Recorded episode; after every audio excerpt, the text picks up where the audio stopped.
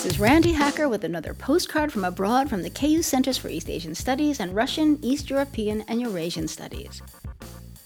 From epitaph to digitaph, even the dead are moving into the future here at the Pobrežje Cemetery in Slovenia. Many tombstones in this 130 year old burial ground have already been digitized.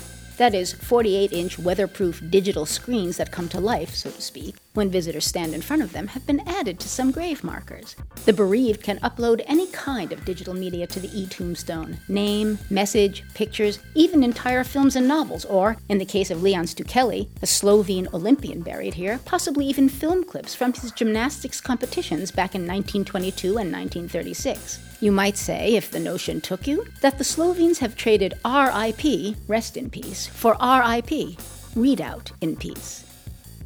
With thanks to Lisa Giullian for this text, this is Randi Hacker.